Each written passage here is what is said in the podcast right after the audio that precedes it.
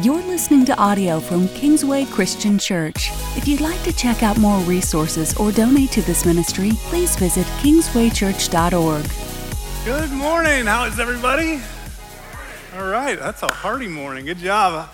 I'm so excited to be here. When I hear that song, man, I love music. Music brings back memories for me. Maybe this weekend the You'll hear God Bless America, or you'll hear different patriotic songs. But when I think of that song, Jesus Loves Me, This I Know, I think back to my Sunday school class growing up with Mrs. Warfel teaching me about the Bible. I think of my parents instilling truths in me, and I had this faith of a child that was just well, similar to what Pastor Matt shared last week, that, you know, just grew up believing. Maybe you're not in that place. Maybe you're watching at home online for the first time and you're checking out Jesus, you're checking out the Bible.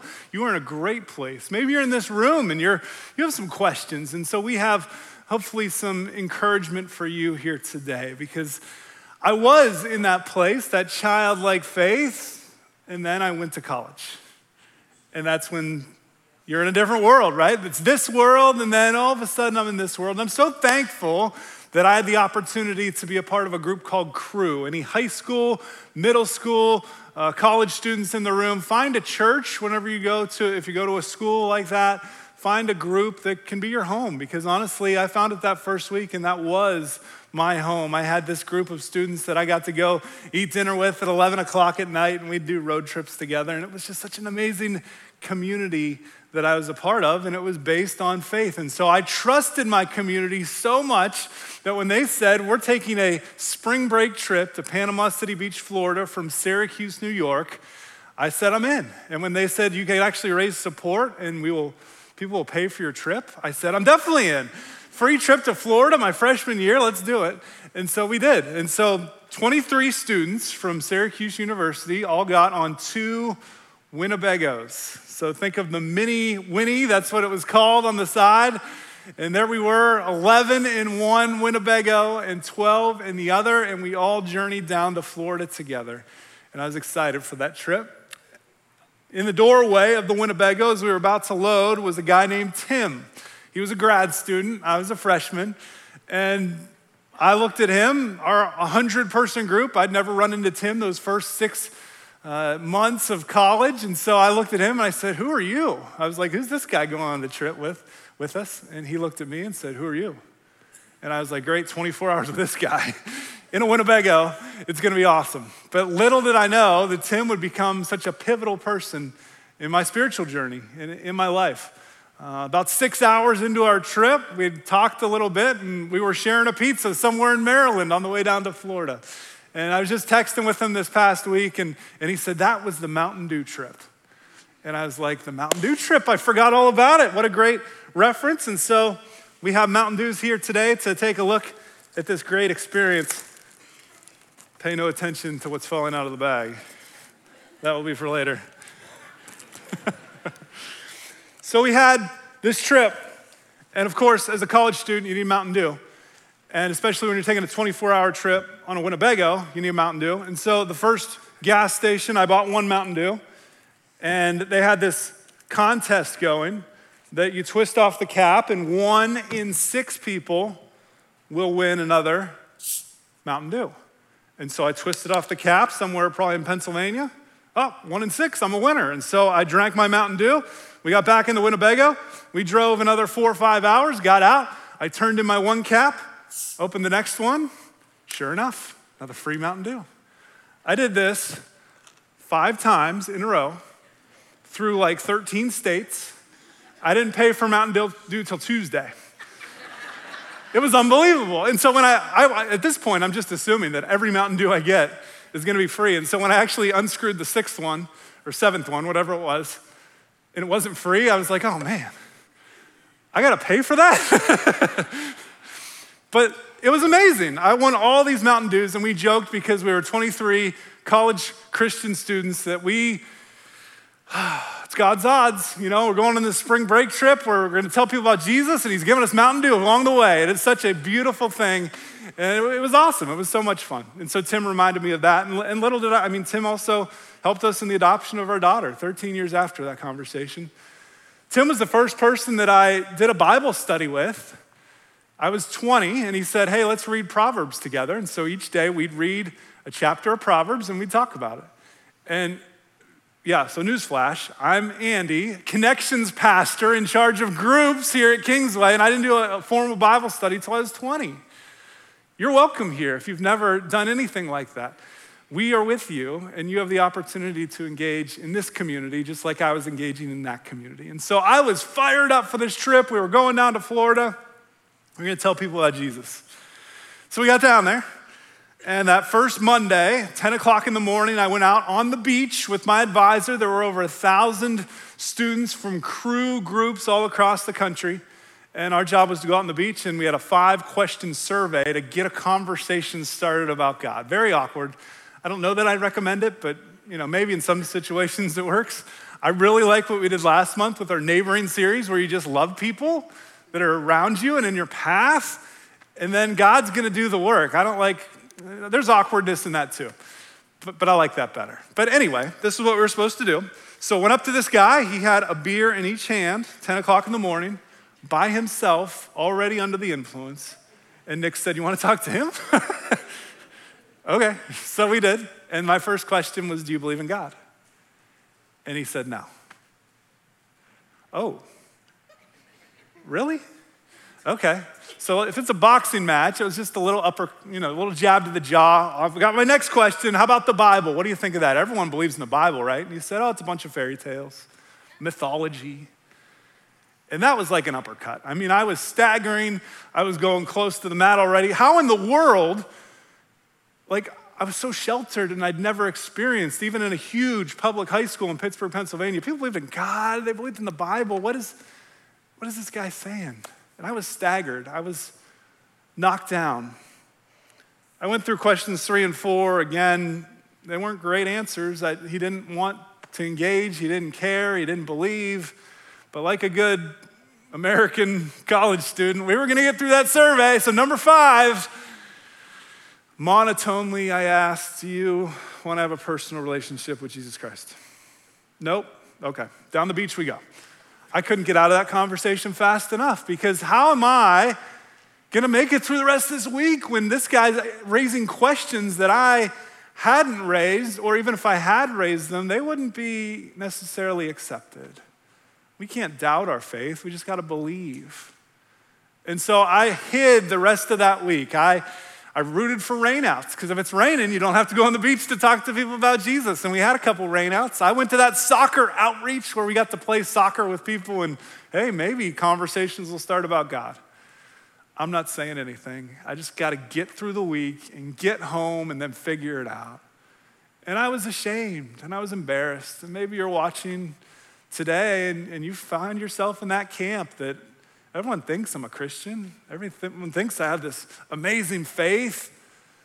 But I have doubts and I have questions. Where do we take those?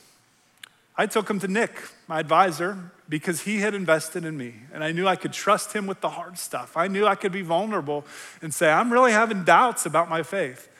And Nick said, That's good that you're bringing that to me. And so, students in the room, you're going to come to a point, maybe you're there now, that you need to make the faith your own and you need to investigate and you need to pray and ask God, What do you have for me, God? Are you real?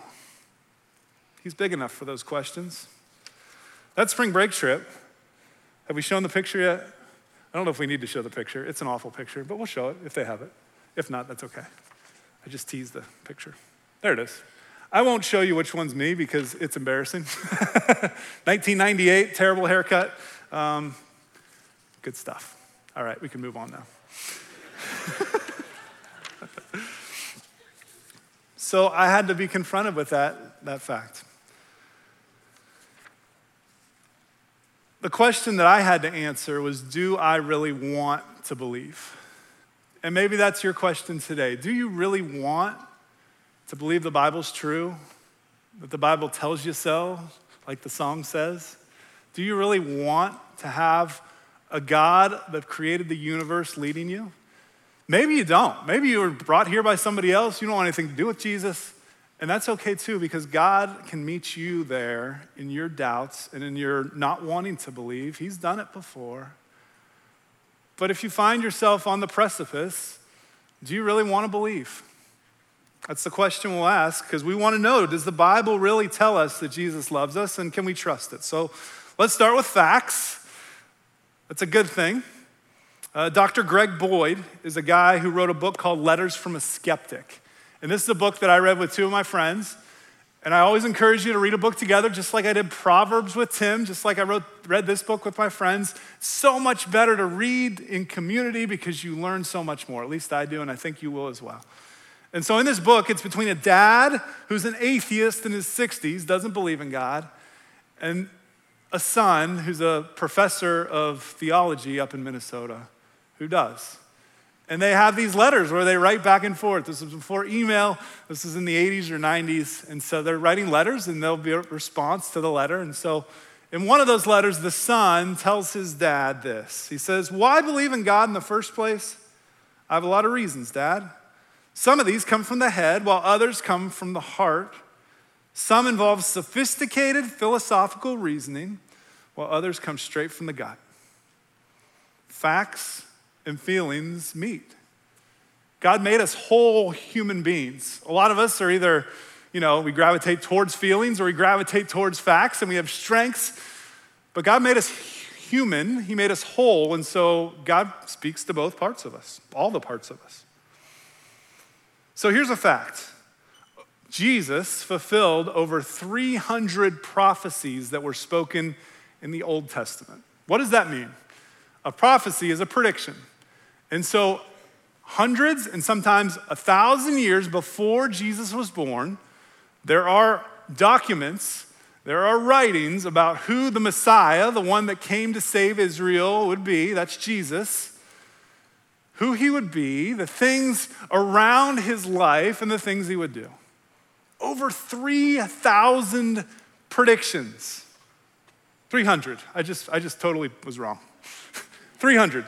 So let's take a look what that means. This is all Old Testament. These are the different predictions that were then fulfilled in the New Testament. Hard to really fully grasp this, so we're going to try and make it a little more real. My second prop, thanks to Danielle and Chris Smalley for putting this together for me. This is two feet of chocolate gold coins. Yes, you can eat them after service. Nine o'clock could not. Two feet. There's a guy named Peter Stoner who said the odds of Jesus, of somebody fulfilling over 300 prophecies, was one in that number 10 to the 17th power. So all those zeros. For reference, my odds of getting five straight Mountain Dews was 1 in 7776. So that's a great number. That's amazing, but that is really amazing. So Peter said, This is how we do this. We take a stack of gold, of, of silver dollars. We chose gold chocolate coins for everyone's eating pleasure afterwards. We stack it two feet high and then, first of all, can you imagine just putting stacks of these all around the room where the whole floor is covered with stacks of these, marking an X on one, and then blindfolding somebody and telling them to go find it? Can you imagine this room, the balcony, maybe even out in the hallway, all filled with these coins? That's a lot, right? But that wasn't the example. The example was filling the entire state of Texas with two foot stacks of coins, marking an X on one, and then shuffling them all around, blindfolding somebody and saying, hey, walk across the entire state of Texas, find that one coin, and that is the odds that Jesus fulfilled all those prophecies, all those predictions that came true. It's impossible, right? Texas is over 630% bigger than the state of Indiana. Like, we understand odds a little bit in our culture because gambling is all around us. It's now legal in the state of Indiana when you're a certain age to gamble. And so we see websites, we see billboards as we drive down 70 advertising all these different places where you can gamble legally on your device or computer. Do you think gambling's such a big business because people are good at making predictions? No. They're making so much money because we can't predict a game or we can't predict the dice roll or we can't predict a card game because it's so hard for us to predict the future. Associated Press, a very reputable news source in some cases, but they give some good advice here. The gambling industry in the United States is estimated to be $110 billion in 2020 because we can't make predictions very well. They're making money off us. Listen to this stat 23 million Americans go into debt because of gambling, and their average loss is estimated to be around $55,000. The gambling industry is thriving because we can't make a prediction. There was a great game, if you don't like the Patriots, back in 2018. It was New England Patriots, Miami Dolphins. New England was favored by a touchdown. Final seconds, Miami has it on their own 20 yard line. They have to go 80 yards. It's not going to happen, but it does happen. A pass, then two flips, and all of a sudden, Kenyon Drake runs into the end zone for a touchdown. Huge upset. Everyone thought, especially at that point in the game, New England had it wrapped up, but we can't even predict the most predictable things. Big favorites lose, people get injured, it's so hard, and yet God's odds are the best. So today, we're going to look at some of these predictions, some of these prophecies, and see how they came to be. Next week, Pastor Matt's going to talk about a predictive prophecy from Isaiah. What a predictive prophecy is, a prophet says this is what's going to happen. It's very clear that it is a future prophecy, a future prediction. An example that's Isaiah 53, uh, verses 4 and 5. Surely he took on our pain, bore our suffering, yet we considered him punished by God, stricken by him and afflicted. But he was pierced for our transgressions, crushed for our iniquities. The punishment that brought us peace was on him, and by his wounds we are healed. Isaiah is predicting the way Jesus would die. Today we're looking at Psalm 22. If you have a Bible, feel free to open that up. We'll also have all the words on the screen. But Psalm 22 is not a predictive prophecy, it is a prayer from David written 1,000 years before Jesus was born. 1,000 years before he was born. And in this alone, we see 20 characteristics of Jesus in this simple prayer by David. You might be saying, eh, how do I know it's true? How do, how do I know this prayer really existed? Well, the community knew this prayer existed, and it was documented on something called the Dead Sea Scrolls. Fascinating story if you want to do a, some research. Dead Sea Scrolls were discovered in 1947.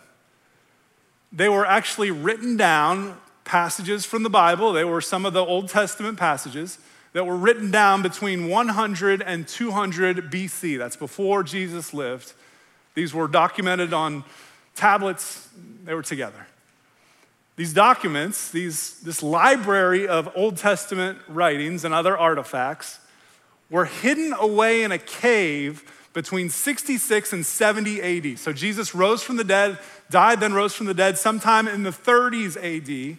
So 30 years later, this group of Jewish folks, they were going to die because of a Jewish revolt, but they wanted to preserve their historical and their biblical documents, and so they hid them in a cave.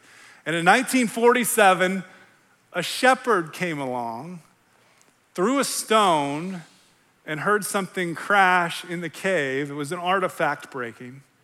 And he discovered these amazing documents that have been historically accurate and authenticated. It's an amazing story.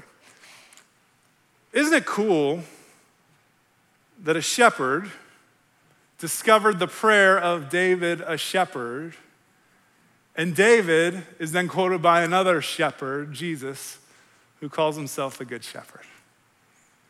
God's odds. Only God could write that story. And so Psalm 22 is what we'll look at, and it's a prayer. It's a prayer of lament and protests. But what does that mean? As a society, do we lament very well? We'll go to the gravesite. You know, we'll be sad for somebody. If it's someone that died that's really close to us, it's going to linger, but we don't know what to do with that sometimes. We especially don't know what to do with the loss of a friend. How do we support them? Protests, you know, we, we, can be very vocal as a society in protest, but do we, do we do what David did? Kathleen O'Connor said that prayers of lament name what is wrong and what's out of order in God's world. They name what's wrong and what's out of order in God's world. There's power in doing that and looking around in your community and saying, Man, I feel what's wrong here. I, f- I need prayer for this situation, to do it in your community, whether it's your group or your family. But don't do it just to complain. Don't do it on Facebook to get your opinion out there about what's wrong with the world. Do it so that we can help the situation along. And that's what we see David do in Psalm 22. It's a prayer from a shepherd and a king. We hear the voice of David, we hear the voice of Jesus.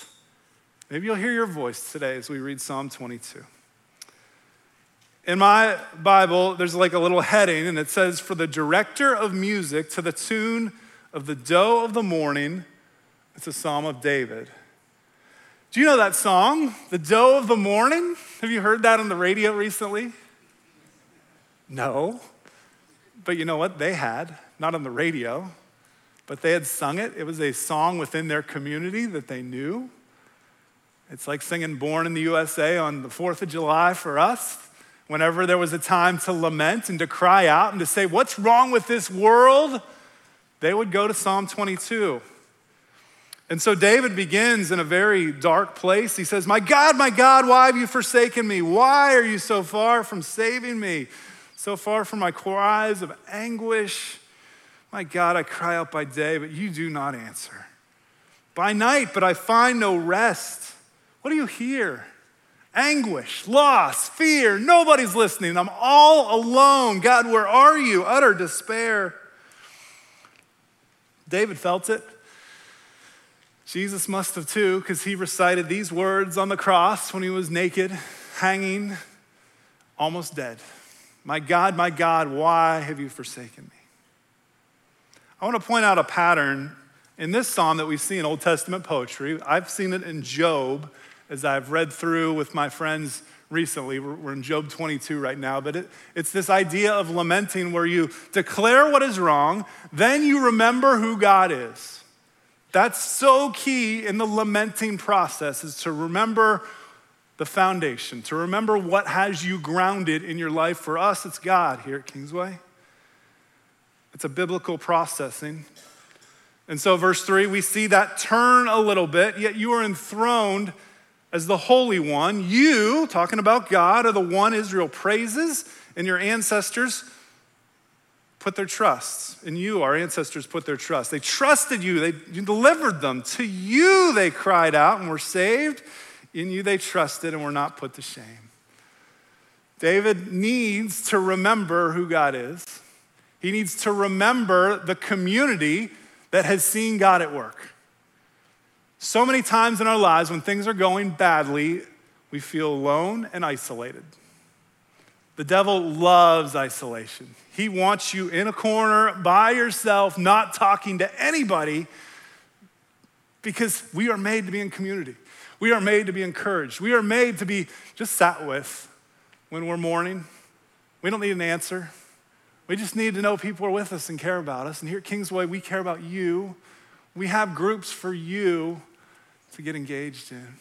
We have communities for you because that's such a perk of Christianity. Yes, we get to go to heaven. Yes, we have salvation. Yes, we have the the Holy Spirit. Yes, we have all these good things. We have each other. We are not alone, friends. So if you're watching at home online, you're not alone. Even if you're all by yourself in your room watching, there's a little number in the app. It might not appear on yours, but in some it does, and it, it shows there's other people watching with you right now. We are with you watching here in this room. If you're watching down the road, you didn't watch this all by yourself, other people watch with you. And so David is remembering the ways that God has brought his people through. He's remembering the great men and women, the smart men and women, the people that were broken that God changed. You're not alone. But I love that this is real. He, it's not over. So he didn't just lament and then, okay, I remember who God is and everything's better. Like, it takes time. It's a process for us to work through that sometimes. And so David goes back to lamenting. Verse 6 says, But I am a worm and not a man, scorned by everyone, despised by the people. All who see me mock me. They hurl insults, they shake their heads. He trusts in the Lord, they say. Let the Lord rescue him. Let him deliver him, since he delights in him. This might sound like whining, but David's like actually under attack. Like he did some wrong things in his life, he owned up to it, but we all have. But he's under attack by enemies that want to crush him and want to stop the kingdom of God from advancing. So he's not whining, he's just lamenting. He's lamenting his situation and he is working through emotionally to get to a place where God will give him peace. And sometimes that takes a long time. But it's good to say that. What's interesting to me is this language. He trusts in the Lord, they say. Let the Lord rescue him. We hear this same conversation a thousand years later when Jesus is helpless on a cross, and it's not Jesus conducting the conversation. He, he couldn't like manipulate people to say what needed to be said for the prophecy to be fulfilled. They were just saying it. So we look in Mark from the New Testament, chapter 15.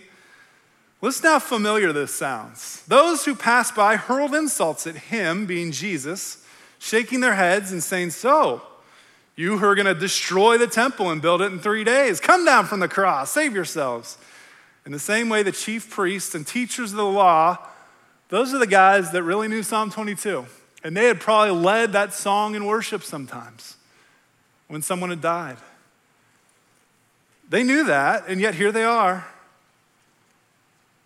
they, they mocked Jesus among themselves, saying, He saved others, but he can't save himself. How ironic. And if that was just one piece of irony, we could be like, oh, you know. But it all happens over and over and over, 300 times over the entire state of Texas. David continues Many bulls surround me, strong bulls of Bashan encircle me, roaring lions that tear their prey open their mouths wide against me. I'm poured out like water. All my bones are out of joint. That would happen if you're on a cross and you're trying to breathe and your bones are popping. That sounds like something that might have happened. My heart has turned to wax, it's melted within me. My mouth is dried up like a potsherd like a dry, broken piece of clay. My tongue sticks to the roof of my mouth. You lay me in the dust of death. Who, who are you picturing right now? Are you picturing David or Jesus? Because it's both. Verse 16 dogs surround me, a pack of villains encircles me. They pierce my hands and my feet. Roman crucifixion wasn't around when David wrote this, a thousand years before Jesus. Interesting. All my bones are on display. That happens when you're naked. People stare and gloat over me. Remember, they yelled, Crucify him? They divide my clothes amongst them. They cast lots for my garment. We see Jesus' experience all throughout these words. It's amazing that this was written a thousand years before, that we have documentation that it was well before Jesus was born. We see the predators surrounding him. We see his mouth dry. Remember, he was offered vinegar to drink when he was on the cross. We see his hands and feet pierced. We see a public spectacle. We see people staring, gloating. Even the dividing of his clothes and the casting of lots was all predicted. And we can't get a game right. And I love sports. it's amazing. So many random predictions are not so randomly fulfilled. We talked about songs earlier, and I love how a song can trigger memories. And I love how this song of David probably triggered some memories from the Jewish community because they had sung Psalm 22 so often. And, and the way they see life is different from how we see it. We see it linear, in a linear fashion. There's a timeline, there's a beginning and an end, and there's events in the middle. They see things circularly. And so, if God is working here, and we remember that event, and then we see similar instances, maybe God's working again. Remember, between the end of the Old Testament is like three to 400 years before Jesus comes. It was the, the silent time where God didn't speak. And so they were waiting for God to speak. They were waiting for circumstances. They were waiting for a prayer to be revealed in a Messiah. And so they hear Jesus say, My God, my God, why have you forsaken me? And they hear the voice of David. They see bones out of joint in a public spectacle, and they see piercings. And they wonder, is God working here? The late Charles Briggs, who was a professor at Union Theological Seminary, said that these sufferings of Psalm 22 transcend those of any historical sufferer, with the single exception of Jesus Christ. What's that mean? No one suffered like Jesus. There's been so much suffering in our world. There's so much suffering today, but nobody suffered like Jesus. And no one was predicted to suffer like Jesus suffered a thousand years before he did. Our videographer, Derek Hughes, put together just a short video to compare those Psalm 22 prophecies with the fulfillment in the New Testament. Take a look. Dogs surround me, a pack of villains encircles me. They pierced my hands and my feet. They crucified two rebels with him, one on his right and one on his left. All who seek me mock me. They hurl insults, shaking their heads. He trusts in the Lord, they say. Let the Lord rescue him. Let him deliver him, since he delights in him. Those who passed by hurled insults at him, shaking their heads and saying, So, you who are going to destroy the temple and build it in three days, come down from the cross and save yourself. In the same way, the chief priests and teachers of the law mocked him among themselves. He saved others, they said, but he can't save himself. All my bones are on display. People stare and gloat over me. They divide my clothes among them and cast lots for my garment. When they had crucified him, they divided up his clothes by casting lots. And sitting down, they kept watch over him there. My God, my God, why have you forsaken me? Why are you so far from saving me, so far from my cries of anguish? And at three in the afternoon, Jesus cried out in a loud voice, Eloi, Eloi, lema sabachthani, which means, My God, my God, why have you forsaken me? Do you want to believe? If this is true, if a God that created the universe and created each one of us and has all these ridiculous odds that we can't do on our own, if he wants a relationship with you, do you want to believe? I had to come to that point. And so after three to four months of searching, I, I had a very real encounter with God and confirmed that He is real and that He is leading my life. And it was beautiful. And I was baptized in my pastor's pool behind his house. And that was the moment when my parents' faith was no longer my parents' faith, but it was my faith journey. And for each of us, we come to that point where we decide, I am in on you, God. I'm in on this community. What's your choice today? What's your choice today? I want to close with just a couple thoughts. I still don't understand everything about God. As I was studying for this, it was air apparent that I, I had no idea of all the answers, but it was fascinating to dig in, to do research. And I still don't know everything about him, but you know what? I know him. I've gotten to know his character, I've gotten to know his peace, I've gotten to know his love, I've gotten to know his people, and I see God in you as you care for others. As you tell me stories of how God's changing your life, I see God. He is real and He loves you. Dr. Greg Boyd, in the book Letters from a Skeptic, said this My soul was and is filled with the unconditional love of Jesus. Unconditional love is the only life source for the soul, the only medicine for its wounds. An intellectual answer could never do that. Let's pray. God, You are overwhelming. You are more than anything we could ever think or imagine. And what's most amazing to me is your love for me, your love for each person, your children. You just want your family back, and we, we surrender. I surrender, God, once again. I'm yours. Guide me and use me. I pray for each person here. I pray for each person watching that they would know your love, they would know your presence, and that their heart and their mind would align.